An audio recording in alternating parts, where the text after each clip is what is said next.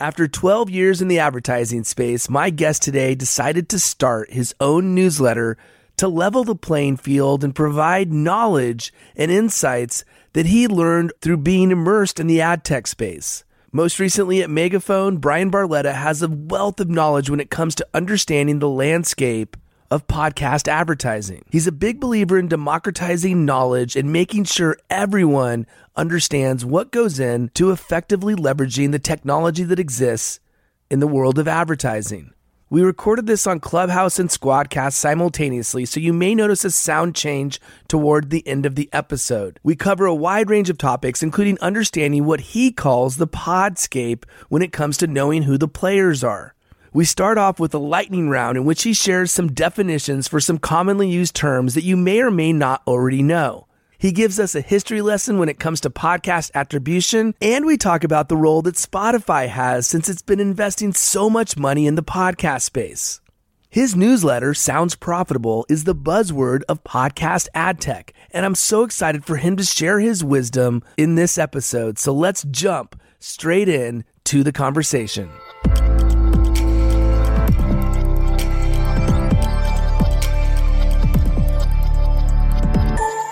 Bryan Barletta, welcome to For the Love of Podcast. Thanks for having me. I'm so excited, man. Let's dive straight in. And this is an opportunity for d- us to do a simulcast. We are live on Clubhouse. And while we're live on Clubhouse, we're here and able to see each other as face to face as we can be through the power of Squadcast. So let's get started with this. I'm going to just do a lightning round of terms. And if you could explain what these terms mean for somebody that may not be familiar with some of these terms that I know we're going to be talking a lot about and just give us as succinct as a, of a description as possible. The first one is host read and announcer read advertising. What do those mean? Host read ads focus on you. Like right now, if you were to read something in this podcast, it's your podcast. You're the host. So that's you reading it. It has no bearing on how it's delivered. It's just that you, the host of the podcast, read it. And then announcer read would be if somebody that's not either of us, likely, though I guess technically I could be the announcer, read an ad that that was placed into the podcast. So someone not actually part of the episode would be the announcer. Someone part of the episode could be considered the host variations of a host you can consider a producer and whatnot other people in the staff but the intent is that one person is part of the show one person isn't. Got it. Okay makes sense. All right so let's talk about user agent ip and content those three pieces. And i think you know most people know what the content piece is but i think we'll be talking about that through our conversation. Yeah so the content relates to the the podcast itself the user agent like is the identifier of the application and the device that you're on. In podcasting it's really very specific. It's only really the application itself. So if it's a browser it'll tell you that information. If it's a specific app like spotify or apple you're going to get that information out of it. And then ip address is the i guess like the internet address for your connection. There's a few variations of it but to be super technical most of podcasts IP addresses are based off of IPv4. It's something that we're trying to move away from as an industry, and it feels like we're failing. It's not as exact, right? Think of it like a, a higher level zip code than the zip code that, you know, the seven digit zip code that can go down or nine digit zip code that can go down to your actual house. Mm. IP address, I would break down into the things we can know about it would be whether you're at home on a cellular connection or at a business. Got it, got it. So it's actually a bit broader. It's not as it's not as specific as say a zip code could be. Is that right? I mean, uh, an IPv4 address can tell you the digital identification of the house, but it's less accurate, right? IPv6, another version of that, can tell you down to the specific device, and for geo lookup, it's usually a little bit more accurate. Got it, got it, got it. Okay, cool. All right, here's the here's the uh, the buzzword that everybody's talking about: dynamic ad insertion (DAI). What is that? Yeah, that is really focused around the ability to take a evergreen piece of content like this podcast and insert content or ads into it based on user action. So my podcast actually just launched today and I wrote a whole article on soundsprofitable.com about it because it has eight pieces of dynamic insertion and the intent is to like the first piece will will be different based on the month you're listening to because it's about my product deep dive series. The second piece where I have all of my sponsors that I read one line about them on. And so it rotates. So everybody gets a fair share instead of me reading a long list of sponsors. But then it gets even further. It allows me to identify and target things about your device, whether you're on Apple or Spotify, your country, whether you've subscribed or not. So dynamic ad insertion is the concept of targeting content or ads in real time to the download, taking into account all of the information we know about the listener. Mm, how does that differ from programmatic? Give us the nuance there. What's the difference? So, programmatic would be more about the type of response, right? So, programmatic is basically used through dynamic ad insertion so that when a request is made for the download. That hosting provider makes a call out to a programmatic partner, and that partner can respond back uh, with any ad that fits the criteria that's been configured. So that would definitely be announcer read. There's not a lot of ways in like the open marketplace for you to be have your own ad come back to you. So most of the programmatic that you'd experience in that case, open marketplace would be announcer. However, programmatic really is just this focus on calling another ad server to decision. So, say for example, you were NPR Mm-hmm. and someone who works at a big media agency wants to buy inventory from you, they can engage with you through programmatic, which is just the way of them trying to buy your inventory. And you could provide them the ad creative for them to serve into your platform. So you can control it. It doesn't have to be completely open. That's how a lot of people think about it.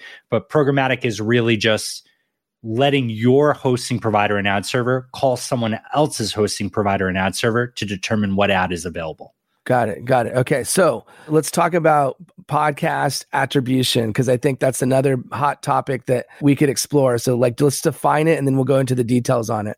Yeah, podcast attribution is focused around identification of the exposed listener, the person who heard the ad, and then I'm mapping them back down to a household and then working to identify if anybody in that household on any device that can be tracked made the action that people were attempting to run the campaign against.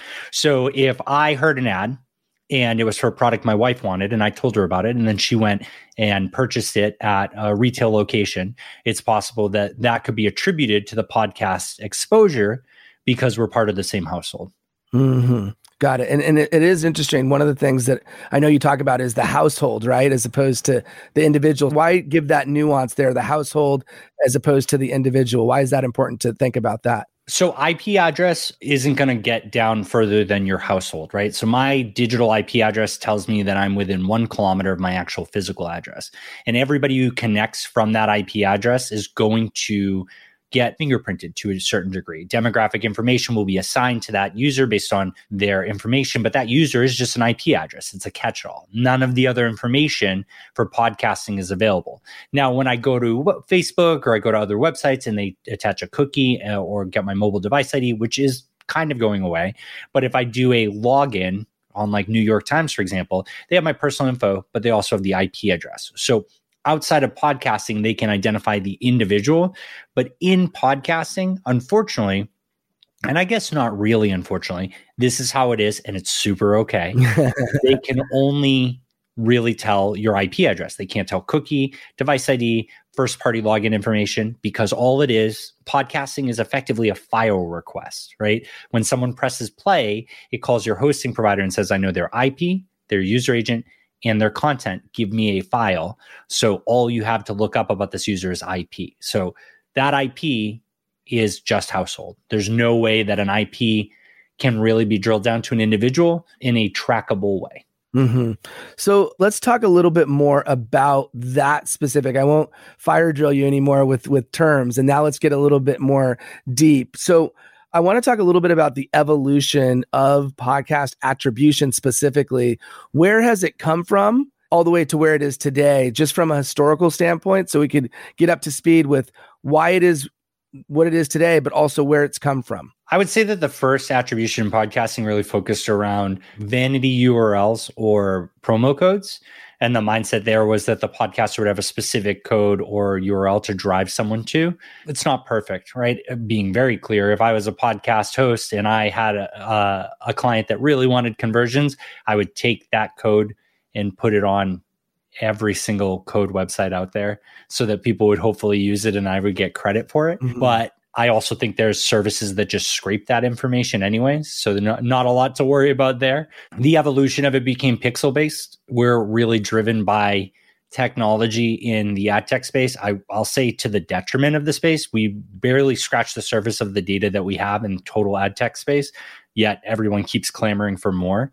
The idea that what's happening with Facebook and Apple is going to negatively impact a user experience is garbage because I still get ads for Amazon products that I've mm. just purchased. totally. Not even the accessories like upsell me at least, right? No, the same product. So they made a push for pixel based. And so what that means is that when your podcast host says this ad has been downloaded in the podcast. So if the podcast is 60 minutes long and there's an ad at the 30 minute mark, when the file download is exceeded 50%, that 30 minute mark, then server side, the pixel gets fired to a podcast attribution company like Podsights, Chartable, or Claritas, LeadsRx, LoopMe. There's so many in the space now. They're all great. And says, here's the IP, user agent, and the content of the exposure.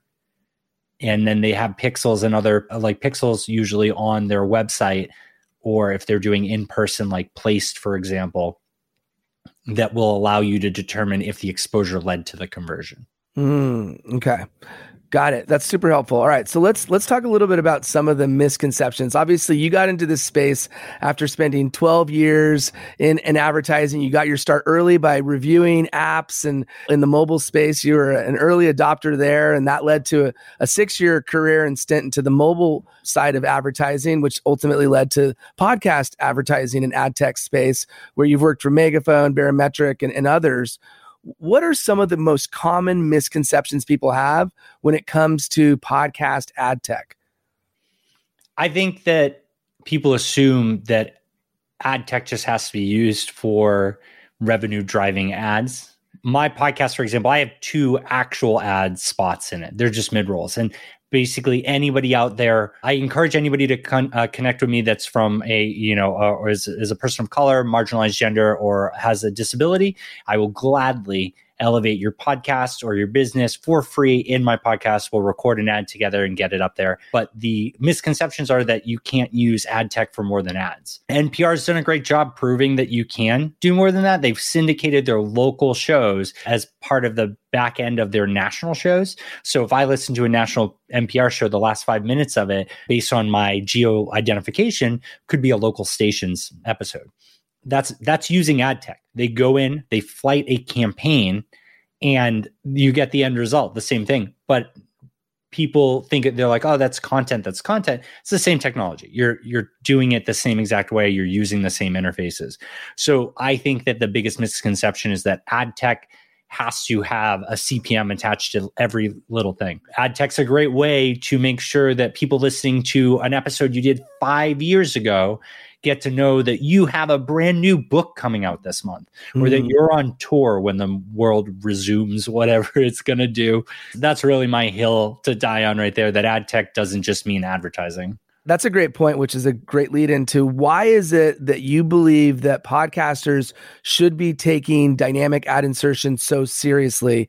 And, and I think to your point, you just illustrated one reason, but maybe you can provide a few more reasons why it's important to really think about that as a way to leverage the advertising possibilities that exist within that form. Yeah. So think about if you had an advertiser that was great and you just forgot about it. It was two years ago, and then they became racist. Like mm. now, it's not a campaign in your platform that you can just turn off.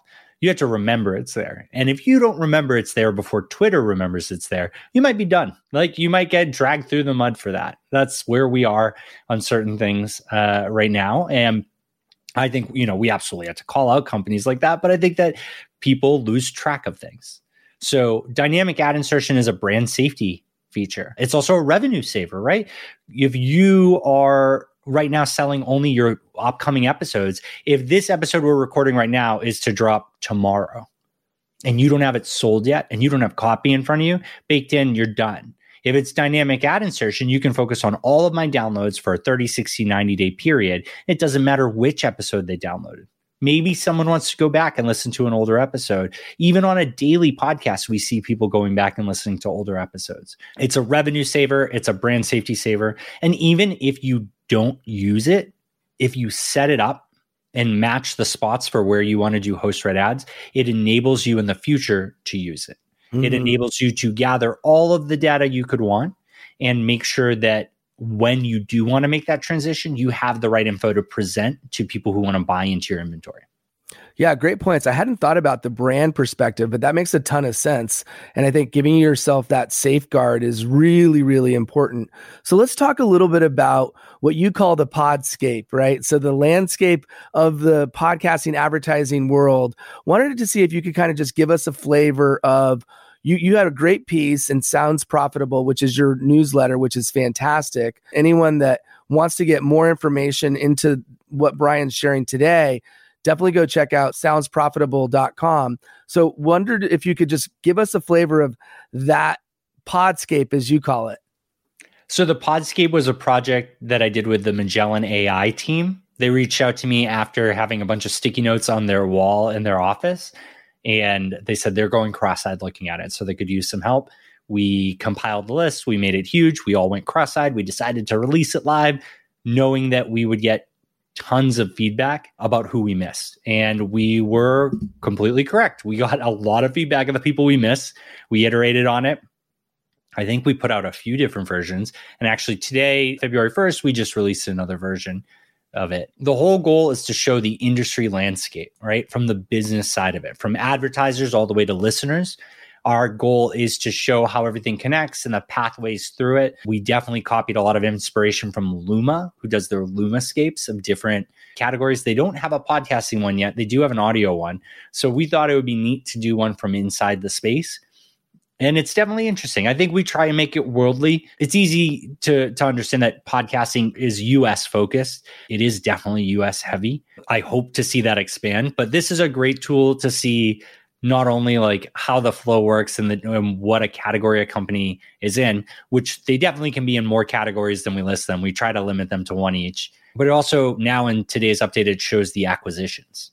Got it. So so what walk us through who like give just give us the flavor of who you told us some of them, but who else is in the overall podscape? So I guess starting with the podcaster who's producing the content, who else is involved that that make up the different buckets? If you if you missed it, I don't know if you shared them all, but if you missed any, we'd love to make sure everybody understands the full scope of it. Sorry, you mean for like where the podcasters themselves fit? No, just no, just like okay. So obviously the podcaster, they're they're they're producing the content. So who else? There's the podcast hosts, and and yeah. So just walk us through that and kind of just give us a play by play of of all of those pieces.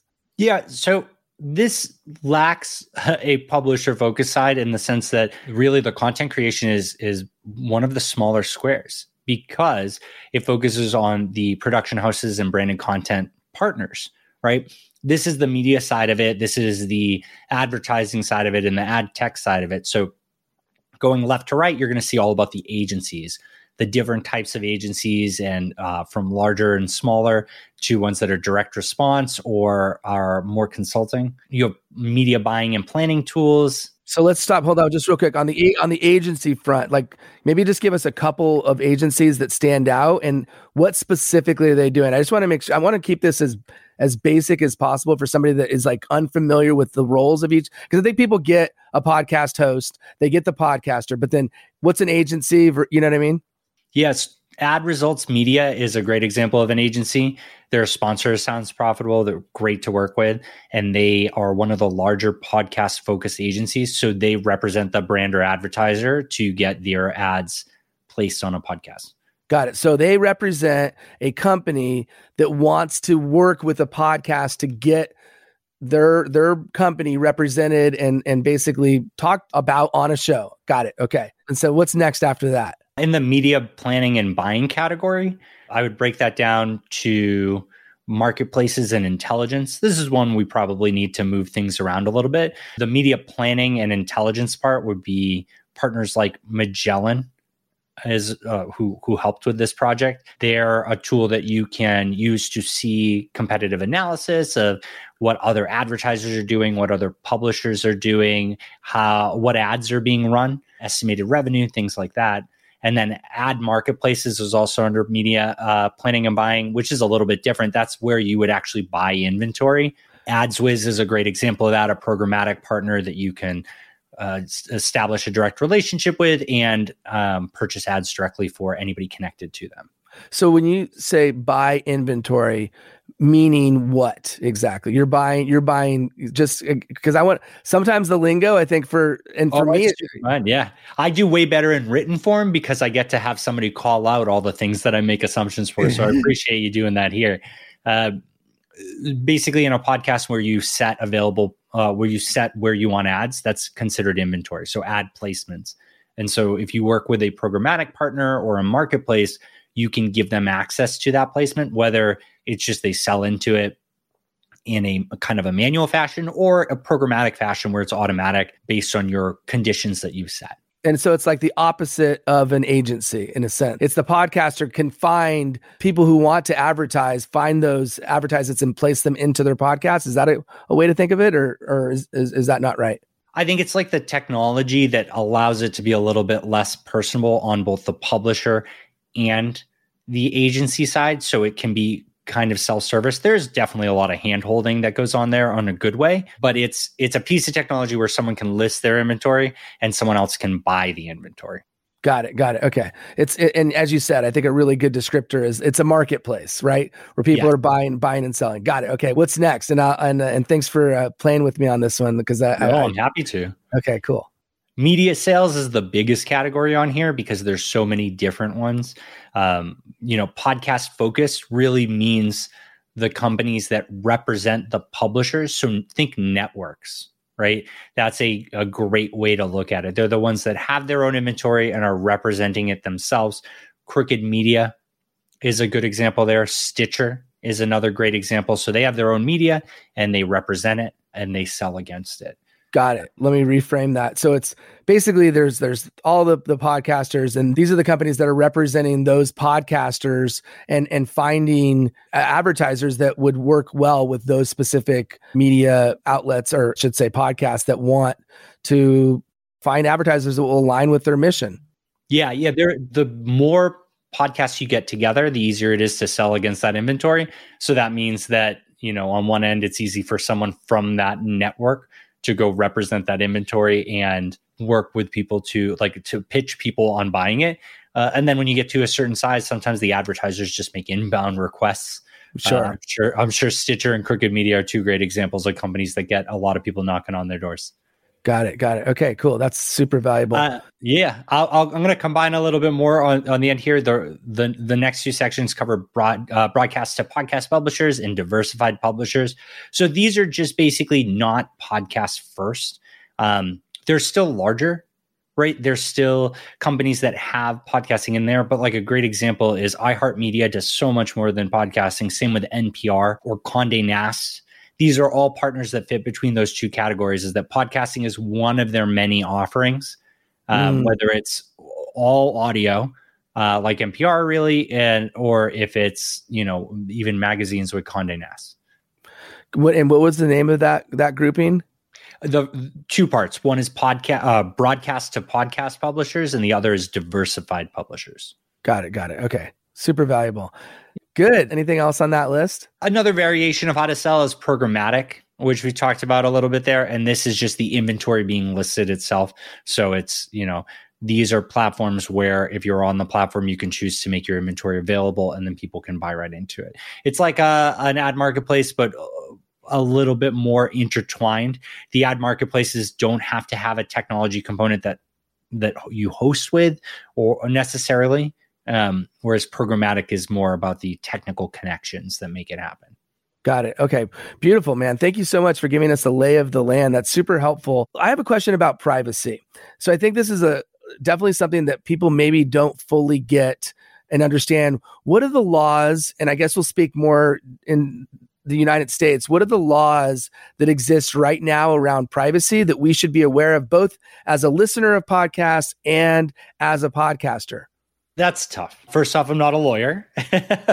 I got to say that first. Podcasting's in a weird spot. Your application is what you interact with, or your website is what you interact with to access a podcast.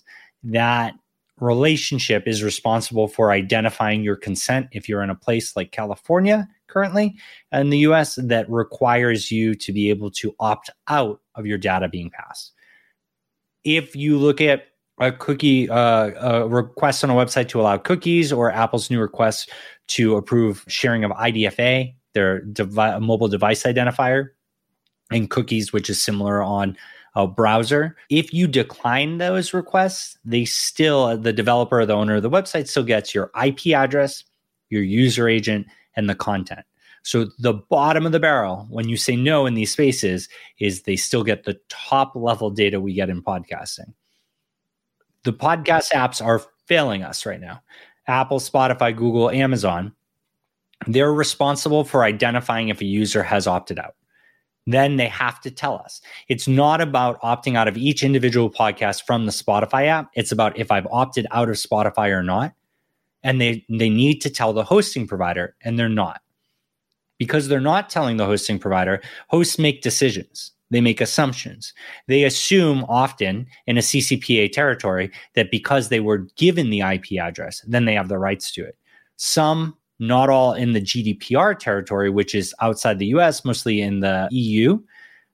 They, and I guess it's further than that now, they will make assumptions that if they've received it and that's an opt in uh, area, like by default, you're opted out. So the people operating in those countries will often take that data and they'll say that they have rights to it. Each hosting provider is different, but they're the nexus of it. And no one is telling them what is or isn't accurate on that end. So when it comes to it and it's time for prefix URL for analytics or redirect URL for ad attribution, if they have the IP address, they'll often send it out. Now, if they send it out and the other, the third partner in the line receives it, they now have to determine how they handle that because they didn't receive consent, do they throw out anything with GDPR? Do they throw out anything in CCPA? And each of them have to make their own decision. So that means you, as a listener, if you wanted to opt out of the Joe Rogan show, you would have to opt out Spotify as an app, Joe Rogan's website, probably, uh, and Megaphone at a minimum.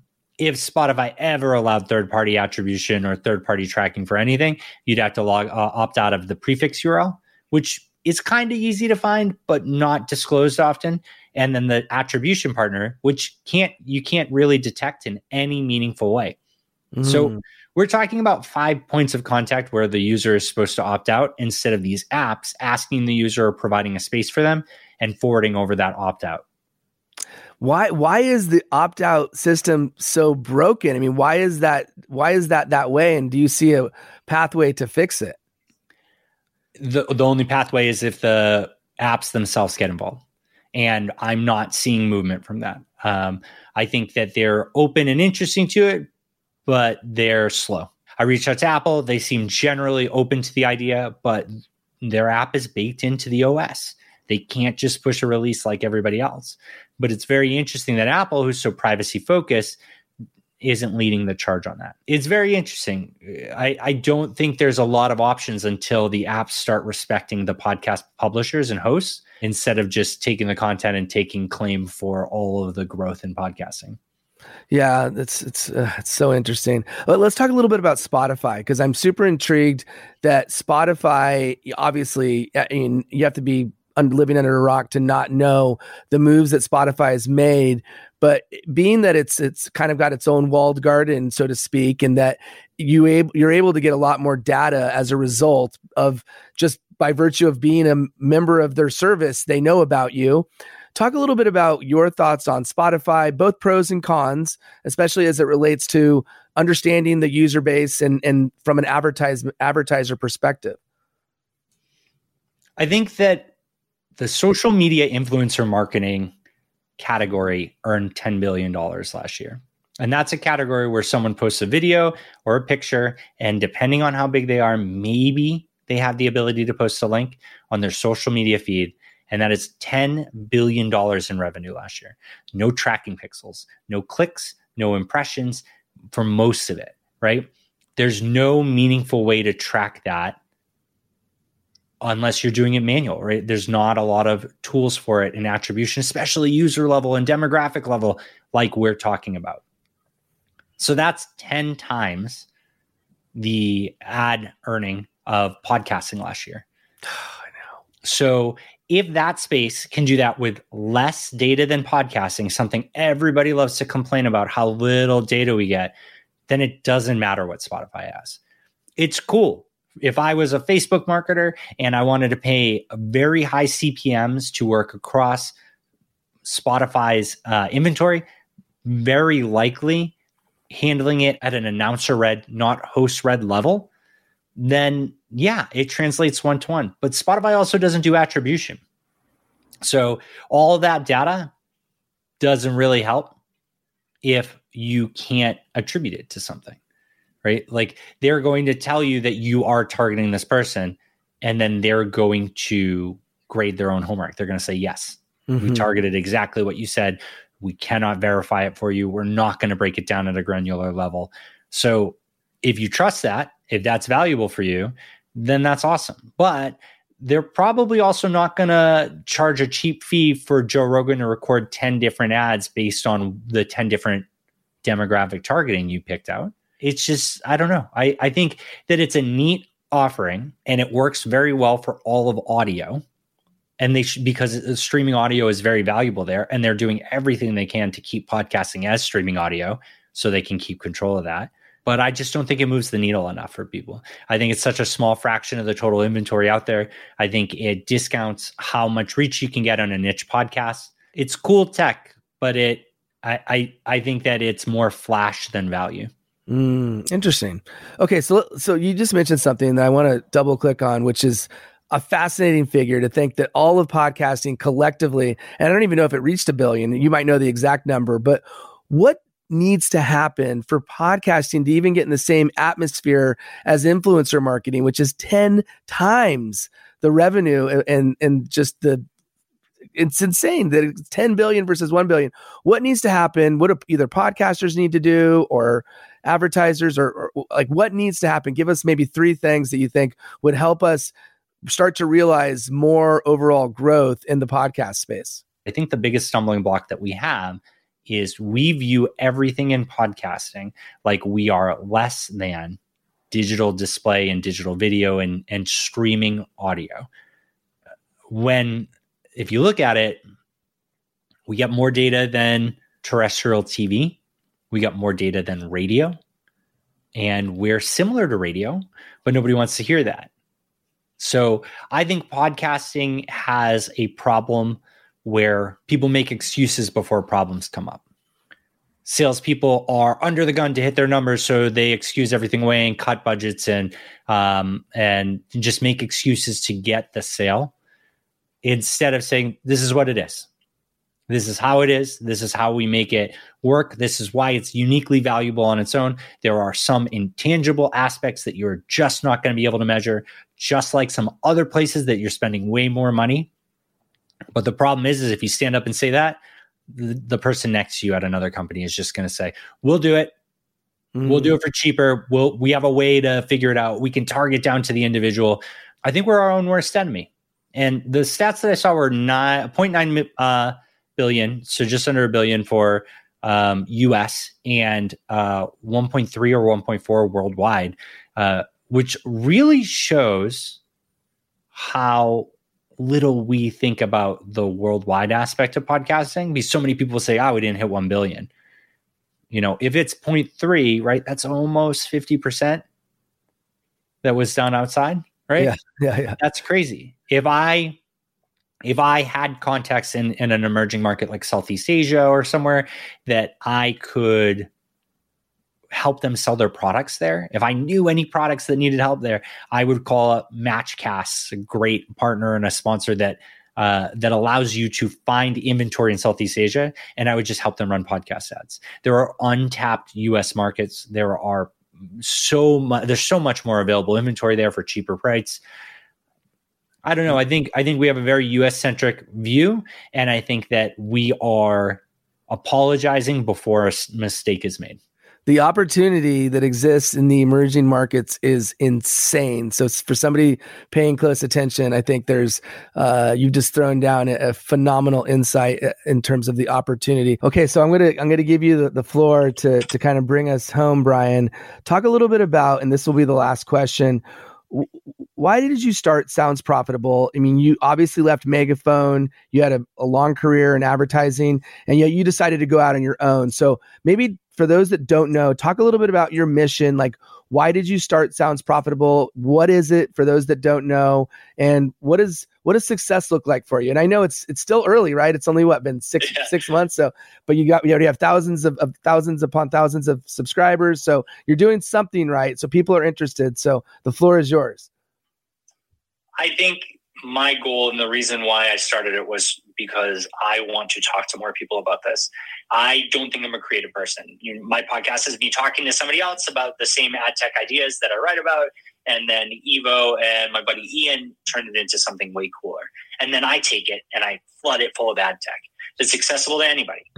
These advertising tools that we have available in podcasting aren't built by people who, you know, championed DoubleClick campaign manager and the other massive tools at, at other digital and advertising channels. They're built from the ground up with podcasting. They're all unique. They all follow similar guidelines. But a long weekend with all of them, a long weekend with all of them, and you could learn all the features. You could do any of this stuff. You can be creative without having to be necessarily like entertaining on your own. You can do cool things. So I, I want to get rid of the gatekeeping. I want to make everybody know from the salesperson to the account manager to the decision maker to the C level person that these tools are accessible. You should learn how to use them if you want to sell against them or benefit from them. Uh, and I just want to break it down. I want to be the entire industry's sales engineer. My goal is for it to be free. I don't ever want to charge anybody to learn from me. I think that there are too many people in this space who don't have a manager that's actually managing them. They have someone that is accountable for their progress and is probably worse to them than the, their person's boss. So I want to educate them. I want to fill in the gap where a company doesn't send a newsletter. I want to be the podcast for a company that uh, is in the podcasting space and doesn't educate their team on these topics. Um, and, and the idea of charging someone at a company to learn that when like the only the higher ups are going to be able to expense it and everybody else can benefit way more than them um, kind of bums me out so i success for me is continuing to grow my sponsors um, we have a, a, a, bunch we have a really impressive number for only being um, just over five months into this and every sponsor I make sure to spend considerable time with and do consulting hours with them thrown in for free because I want to give back to them for them investing in me, investing in the ability for me to teach more people. Um, and I guess that's success, being able to continue doing this. This not being something that fades out in 2021. But I guess if I educate everybody to the point where they don't need me anymore, and that's why Sounds Profitable goes under, I think I'd be proud. Dude, love it, love it, love it. Bryan Barletta, thank you for being on. You could find Sounds Profitable at soundsprofitable.com. So just like it sounds, uh, where else can they find you or where else should they look for you uh, aside from there, Bryan? Uh, you can find me on LinkedIn as Bryan, B R Y A N, Barletta, B A R L E T T A. Uh, and then if you want to hear 50% podcast ad tech stuff and 50% tabletop role playing game stuff, you can find me at High Five RPG on Twitter. Bryan Barletta, thank you for being on for the Love of Podcast. Thanks for having me. Well, hello there. Thank you for listening to this entire episode of For the Love of Podcast. I hope you got some value and learned some nuggets about the world of podcast advertising and ad tech.